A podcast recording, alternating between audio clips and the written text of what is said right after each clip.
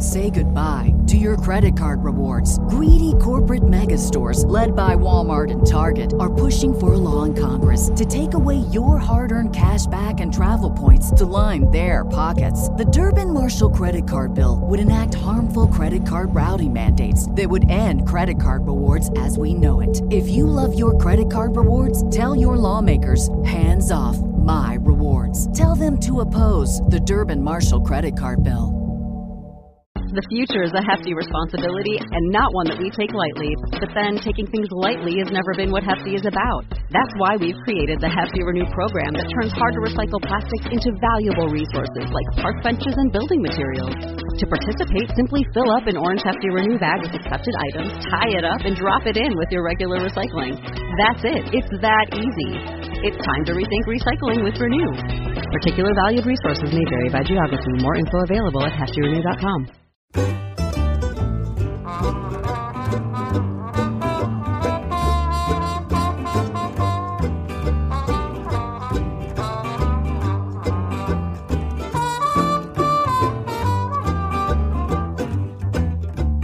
Verily I say unto thee, this is the On the Ledge festive Q&A special. And welcome to On the Ledge episode 206. I am your host Jane Perrone and you know what, it's getting festive round here. I'm wearing a sparkly spider brooch. I know, very Christmassy.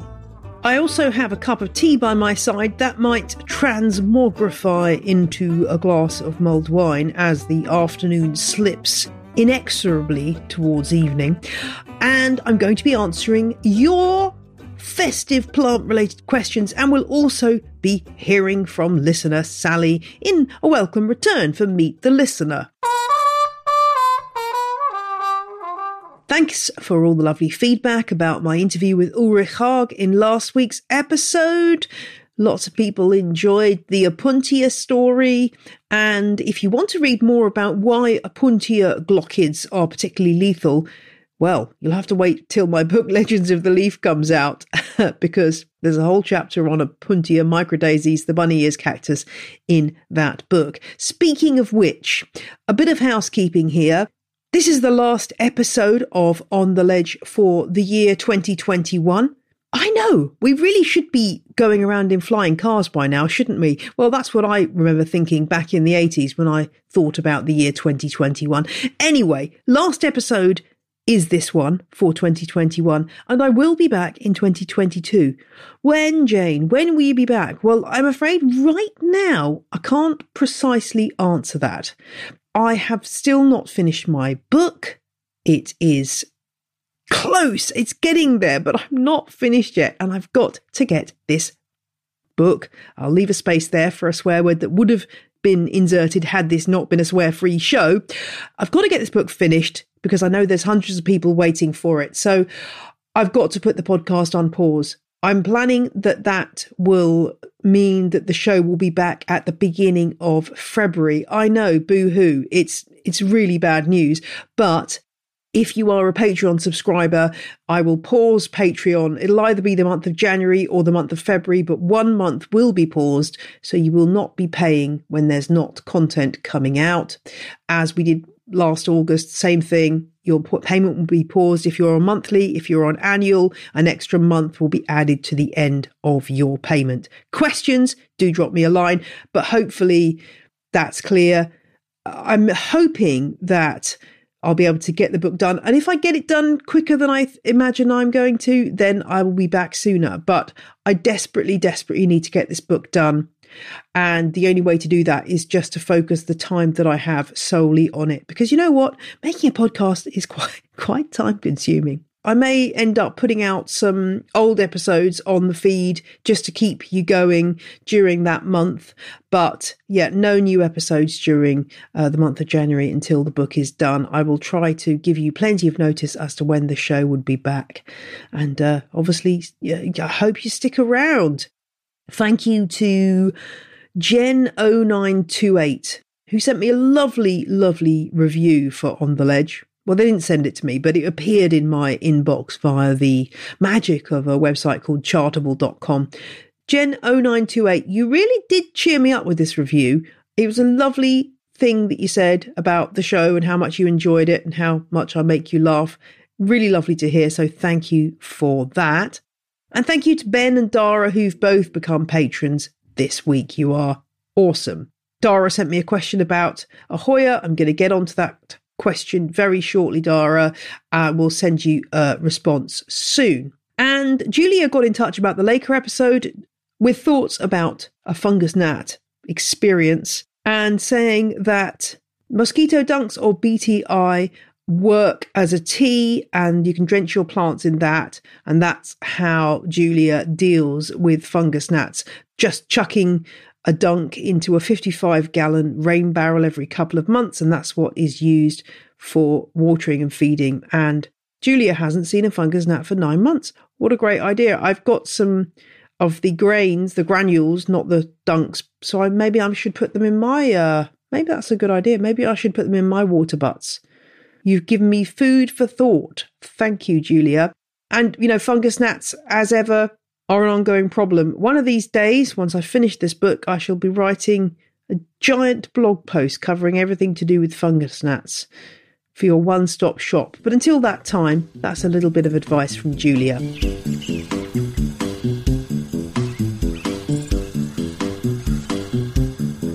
Righty-ho, let's crack on with the first question. And it comes from Robin and it concerns reusing an old Christmas tree for a live plant display. Hmm, I'm liking the sound of this already, Robin. So, Robin has got, I'm just reading through the email now. I've forgotten what, what where this tree came from. Oh, yeah. So Robin asks, can I use the trunk of an old live Christmas tree to, in some way, house living plants? Now, I guess when you're saying live, you're meaning as opposed to a plastic tree rather than one that's still alive in, in a pot. Uh, that's what I'm assuming. Anyway, I mean, you could use a plastic one as well, but yeah, let's let's think about this in terms of it being a sort of a wooden trunk structure. Robin was thinking of growing ivy up this trunk, but has been cautioned that conifers are toxic and the wood will be vulnerable to rot with waterings. Um, so is wondering whether that's a possibility or if there's something else that can grow happily on this ivy. Now, this is a problem that I face pretty much every year, the trunk of the Christmas tree, I usually cut off the branches and chop them up, and they go as a sort of a rough mulch at the back of the garden and slowly break down there. The trunk, though, is a bit thicker and bigger, and I never quite know what to do with it. Sometimes it ends up in the council dump wood skip, hopefully to be recycled. Uh, sometimes it ends up chucked in my dead hedge kind of wood pile. And uh, occasionally it's been collected by the green waste collectors when I've had a smaller tree. I don't have the problem this year because we, for various reasons, decided not to have a real Christmas tree. Instead, I just went out into the garden with my hacksaw and hacked a couple of branches off a very dead pear tree, which I haven't taken down because I can't quite bear to do it. But I took some branches off there, a couple of sturdy branches, and I put them in a heavy terracotta pot. And that's our Christmas tree this year. It actually looks surprisingly good. Uh, so, yeah, I've avoided the problem of the conifer trunk after Christmas is over because that's it's always a bit of a depressing thing, isn't it? When you've got that left and you're not sure what to do with it. I think that I'm slightly skeptical about whether the ivy would have any problem with this plant in terms of chemically causing any allelopathy, as it's called, which is basically chemicals that stop other plants from growing. I do understand what you're saying, though, about it not being rot resistant. I imagine that, yes, the tree will become start to decompose fairly relatively quickly if it's continuously watered for the benefit of your ivy. I mean, if you've got any outside space, what I'd usually recommend is just chopping it up and putting it in a pile for wildlife. They're just going to use it as anchorage. And I don't think that it would cause any major problems. But I think to play it really safe, I would just say if you've got anywhere outside you can put it, I would just either chop or saw it up into little pieces and make a little nature pile with the pieces, and that will be colonized by insects and thoroughly enjoyed by them. I'm going to be a bit brutally honest here, Robin, and I hope you appreciate this is said with love, but I think it's going to be a challenge to make this X Christmas tree look good. And while I'm fully on board with the idea of recycling stuff to use on your houseplants, I'm just not sure this is the best way to make use of this particular piece of wood. If you ever see anyone cutting down a old grapevine, dried out grapevines make fantastic supports for house plants and displays for air plants. So do keep your eye out for that. But I think your Christmas tree may be better off slowly rotting away outside. Oh my gosh, I just have to stop for a minute because my husband has come in. He knows I'm a bit tired today and feeling a bit stressed. He's come in with a mug of mint tea, but what he's brought that's very exciting is a chocolate eclair. Oh my gosh. I'm a happy woman. So I'm going to pause now while I eat my chocolate eclair. And you can listen to Meet the Listener with Sally.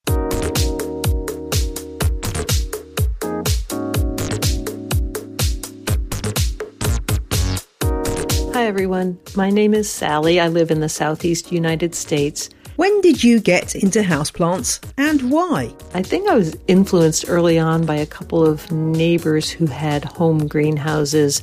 And I used to love to go and see what was growing and all the little nooks and crannies and mysteries of those greenhouses. And I've been collecting houseplants probably for 40 years now. So I have a pretty extensive and varied collection, and I just love it. What's the latest addition to your houseplant collection? I just got a little snip of a Selaginella frosty at a plant shop where I frequently go, and they were selling it in a four inch pot for about $10. And I really didn't want a big plant like that. I just wanted a little slip and asked the gal if I could pay the two inch price for it. And she handed me a pair of scissors and said, Go for it. So I'm really excited to have that to add to my terrarium. Complete the sentence I love my houseplants because. I love my houseplants because they give me diversion from the worries of the world. I love the challenge of finding new ones and caring for them. And I love sharing them when I have the opportunity. Who is your houseplant hero? I would definitely say my houseplant hero is my husband, Jim. Not only does he chauffeur me around to different plant shops, if I come out with just a two inch pot, he'll say, Is that all you bought? And he gave me a really nice gift card to one of my favorite nurseries for our anniversary. Name your plantagonist. The plant you simply cannot get along with. Well, that's a toss up between maidenhair ferns and African violets. I think it's African violets because I just cannot get them growing or blooming. And it's weird because I can grow a lot of other gesneriads, but not African violets. So I'm doing something wrong, and a lot of people are doing something right, and I'm really jealous. Thank you, Sally. And if you want to take part in Meet the Listener, do drop a line to ontheledgepodcast at gmail.com. Don't be shy. I know hearing the sound of your own voice can be a bit disconcerting, but honestly, you don't sound as bad as you think you do. That's what I've learnt in five years of making podcasts. I'm back in the office. It's now evening, and I do have. It's not mulled wine because I couldn't quite face. I couldn't quite be bothered to make any, but I do have a small shot glass full of Stone's ginger wine, which is another lovely well, I think it's a Christmassy drink anyway. I don't know if officially it is, but uh, so I've got a little Stone's ginger wine to enjoy. So I hope you have your drink of choice at your side, be that an eggnog, a cup of tea, or heaven forfend, one of those fancy coffees that people are into these days. Say goodbye to your credit card rewards. Greedy corporate mega stores, led by Walmart and Target, are pushing for a law in Congress to take away your hard earned cash back and travel points to line their pockets. The Durbin Marshall credit card bill would enact harmful credit card routing mandates that would end credit card rewards as we know it. If you love your credit card rewards, tell your lawmakers hands off my rewards. Tell them to oppose the Durbin Marshall credit card bill. The future is a hefty responsibility and not one that we take lightly. But then, taking things lightly has never been what Hefty is about. That's why we've created the Hefty Renew program that turns hard to recycle plastics into valuable resources like park benches and building materials. To participate, simply fill up an orange Hefty Renew bag with accepted items, tie it up, and drop it in with your regular recycling. That's it. It's that easy. It's time to rethink recycling with Renew. Particular valued resources may vary by geography. More info available at heftyrenew.com. Right, let's get on with the next question. And I have two Hippeastrum, aka Amaryllis, questions to answer. So if you've listened to my episode where I talk about these, again, link in the show notes, in more detail, you'll know that these are these giant bulbs that tend to flower in the run up to Christmas and are often unfortunately marketed in various weird and different ways. We'll get onto that in a minute. But first, the question from Peter says that Peter has put a Hippeastrum bulb into a clear pot. And Peter writes, I'm guessing this was dumb. I think this must be in reference to the episode where I talked about clear pots. And Peter's worried that this might not help his plant. I don't think it's going to be a massive problem because you know what? Hippeastrums are grown in all kinds of weird ways, sometimes without even any growing media whatsoever around them. And really, the plant's relying only on its roots as anchors at this stage of the game rather than as something to draw up a lot of nutrients. So I don't think putting it in a clear pot is a problem at all. Generally, lots of bulbs like paperwhite narcissi um, and the like are raised in either clear glass or clear plastic, it doesn't seem to cause them a problem because those bulbs, you know, they're just repositories for amazing amounts of nutrients and resources, the stuff the plant needs to get going. So the fact that the roots might be getting a bit of light probably won't do them any harm. And which brings me on to Isabel, who has a waxed hippeastrum. Have you seen this? Have you seen it? Do you know what I'm talking about? So these are these bulbs you can get that have been dipped, I suppose. They've been dipped in wax. So the outer layer of that bulb, rather than looking all kind of papery and bulby, that's not really a word, rather than looking like a natural bulb, they've been covered in a wax. Now, I mean, neat freak or what? Please just don't know why, why, why, why. Madness. So, um, this happens, I guess, because people think it looks cool because it's neater. Really, I can't understand the reasons, but this is what happens. Um, the whole of the bulb, including the root plate at the bottom, is encased in wax. Yeah, I mean, I've seen glittery ones. I've seen ones covered in fake snow. I've seen ones that have like a sort of a furry green coating on them. Velvety. Oh, yeah. Bizarre. Apparently, it gives them a chic atmosphere. God help us. I mean, again, it's just an example of plant sellers thinking that plants aren't enough in themselves to sell. And the other selling point of these things is that you don't have to do anything with them. You don't have to plant them or water them. You just sit there and they will produce a stem and then a flower or two. And, and that is true. The plant will be able to put out its flower because it can draw on the resources within the bulb and it will just flower anyway. Now, I did come across a blog post from uh, somebody who specializes in these plants who did try growing one of these, and it did seem to work in terms of yes, the plant has flowered, but their observation was that it didn't last as long as it would normally last, and the flowers weren't as good as they would be if you actually potted them up properly because you know the roots are drawing up moisture they are there for a reason and the plant's never going to achieve quite the heights that it could if it's waxed and those roots can't spread out So, this website, amaryllis.com, has actually done a bit of surgery on one of these waxed bulbs and cut away with a scalpel to reveal the bulb within. So, you can do that at the end of the season. You can liberate them from the wax coating, and then you should be able to replant it properly and get it to flower again next year. Obviously, the bulb will be weakened by having been wrapped in wax and indeed, Amaryllis reports that they got this plant potted up properly and it flowered beautifully the following year. So, what amazing things these bulbs are. If you've got one, I would recommend either taking it if you if you've got it already growing i would just leave it. But if if it's just fresh and it hasn't started growing yet you could try to cut it out of the wax coating or let it do its thing with the wax coating on. And then at the end of the season take that wax off and treat as normal. Do consult the episode I did on Hippeastrum for more details about how to do that. I mean, other people have melted off the plastic, I know, but given you know the bulb is like a is papery like an onion, the the plastic should come off fairly easily if you can carefully cut it away. And another final Hippeastrum message. This one comes from Vild, and yes, it's confession time for Vild and for myself. Vild writes, I love amaryllis. I mean, who doesn't? But I've never managed to keep them alive for more than one season. When Christmas is over, they tend to get fungus gnats and get hit by different kinds of pests. When that happens, they tend to look rather sad, so I just give up. Yes, well, I have to say, I have two Hippeastrum bulbs sitting outside that I have not repotted or brought in.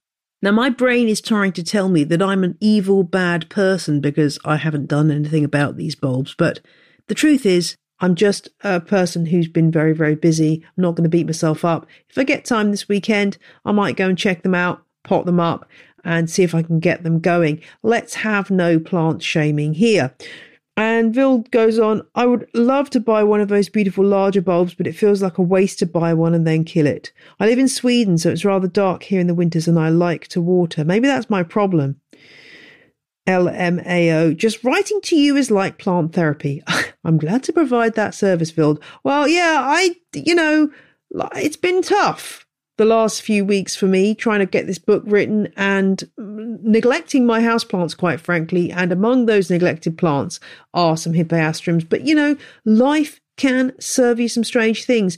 Do not feel bad about the fact that you've given up on the odd amaryllis. I mean, in an ideal world, yes, we will all make all of our plants thrive, but I can imagine it's not that easy to keep these things going in especially in Sweden where yeah your lack of light will be severe. I would say don't feel too bad about it. Not that many people keep them going for various reasons uh, lack of space lack of knowledge and just general problems that you get with these bulbs. They need that dormant period which can be a pain. So don't feel too bad. That said I mean, we're all concerned about sustainability now. What I would say is if you're going to buy a plant, maybe avoid those one hit wonders that don't go on past one year and look for things that are going to give you many years of joy instead. And that brings us on actually neatly to the next question, which comes from Joyce and concerns paperwhite narcissus bulbs. Joyce is a patron and an even longer time listener. Thank you, Joyce, for your support. Narcissus papyraceus. And this is a plant that's native to warm, delightful places that British people like to go on holiday in the summer, like Greece and Portugal, um, also into sort of North Africa, talking Morocco and Algeria. So a bulb that likes a bit of heat. And of course, that is why they are very successful as indoor bulbs because they like those warmer temperatures. So they are often bought around autumn time to be planted indoors for flowering around the Christmas slash festive season. They never seem to flower exactly at Christmas as far as I'm concerned, but perhaps you've had better luck with your timing. Joyce is a bit worried that the advice is always just to put them in the compost heap once they've flowered once. And, you know, lots of online advice is basically saying, well, they won't survive, you know, being grown again, indoors or outdoors. And Joyce is convinced there has to be a way to carry these over. Joyce is in New York City, so not a temperate climate, and wants some advice on making these bulbs survive to see another holiday season. P.S. at the end of this message says that Joyce has named an aspidistra after me. I am so honoured. I mean, I think Jane is a great name for an aspidistra. So uh, thank you for that, Joyce. But let's get back to your question. Paper whites can be grown outside. The official advice is that they will be okay in USDA zone 8 and above. Now, that means places where the minimum temperature gets between minus 12 centigrade and minus 6 centigrade, which is 10 to 20 Fahrenheit, which is kind of roughly the same as the zone I am in here in the UK. You will need a sheltered place for these plants if you're going to have them outside. They won't mind cold, but they don't want to be frozen solid. So your shell, most sheltered, sunniest spot would be ideal. If you're lucky enough to have a cold frame, a sunny cold frame, or a greenhouse, I think in a pot they would do very nicely in those kind of conditions and should come into flower as they do in nature around December, January, February. Although they don't actually need a cold period enforced to produce flowering, so they can flower quite early in the autumn. Now, New York is anything from zone three to zone seven, so probably it's going to be too cold to grow paper white narcissi outside. But as I say, if you've got a some kind of outside space with a place that's a little bit protected from the coldest extremes, I think it could work in a pot. You just got to protect them from uh, the worst extremes of that cold and make sure they don't freeze solid. Can you grow them again indoors? Well, I don't see that there's any harm in trying. Yes, they might not grow quite as well as they do the first year round, but I just don't see there's any risk in experimenting with these things.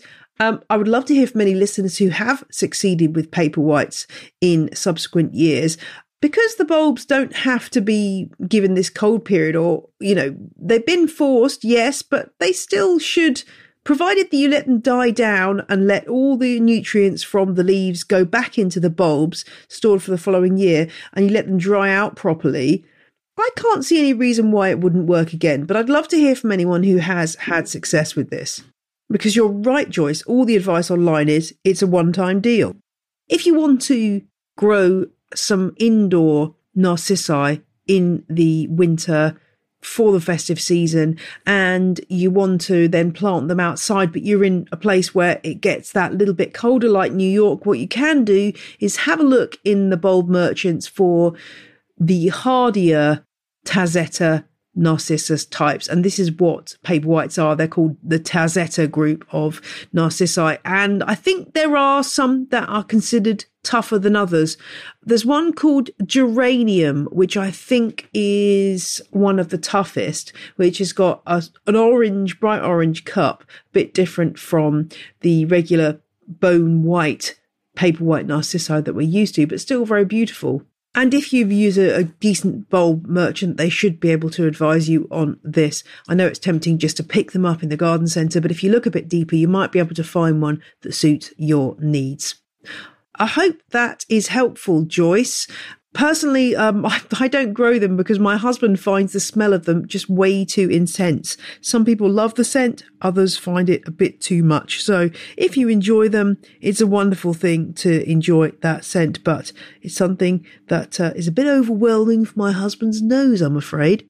And the final question comes from Jeffrey, who is feeling bad about bringing cut down pine trees into the house every Christmas to celebrate the festive season and wants to find a houseplant alternative that looks a bit kind of conifery, has that shape, uh, but will be happy inside all year round. And so far, Jeffrey's ideas are the Norfolk Island pine or Araucaria heterophylla, a couple of Osmanthus species, and Jeffrey is even thinking about growing a giant shrubby poinsettia.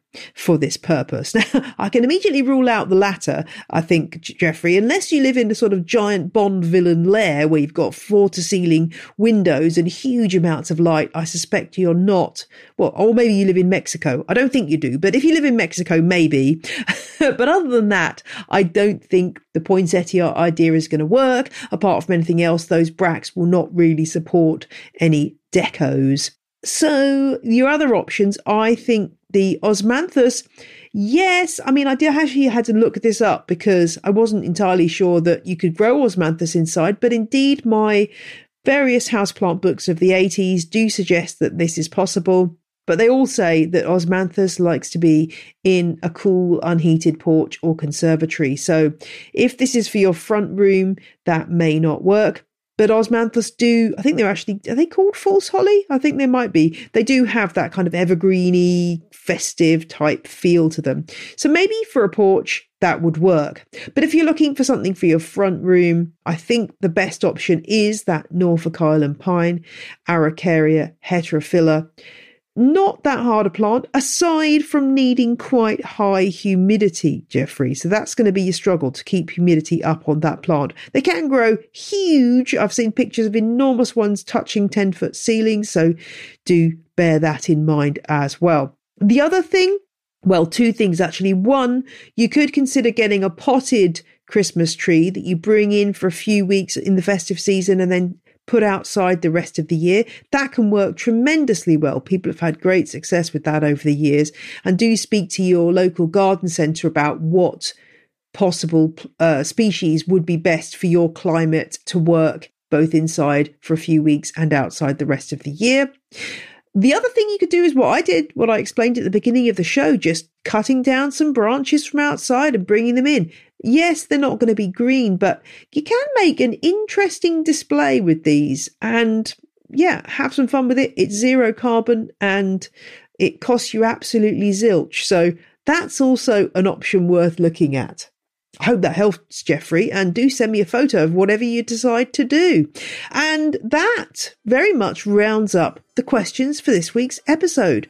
I do hope you've enjoyed it. My glass of ginger wine is now empty, and I've got a warm feeling in my tummy from that lovely uh, drink and the mint tea that preceded it. I do hope that you have enjoyed the show, and thank you to everyone who has listened and contributed this year. You are all absolutely blooming marvellous. And I will be back in 2022. Don't you worry about that. I'll try to keep you posted on the old socials as to what's happening. But thank you all for your fantastic support over this year. And I will see you in the new year. Have a safe, ideally healthy, and peaceful festive season. Bye.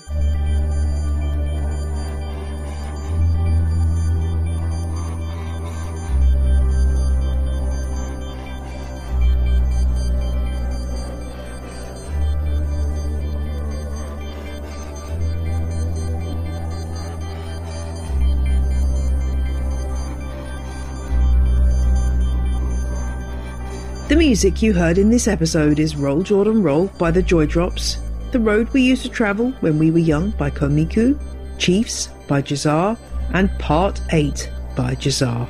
All tracks are licensed under Creative Commons. Visit the show notes for details.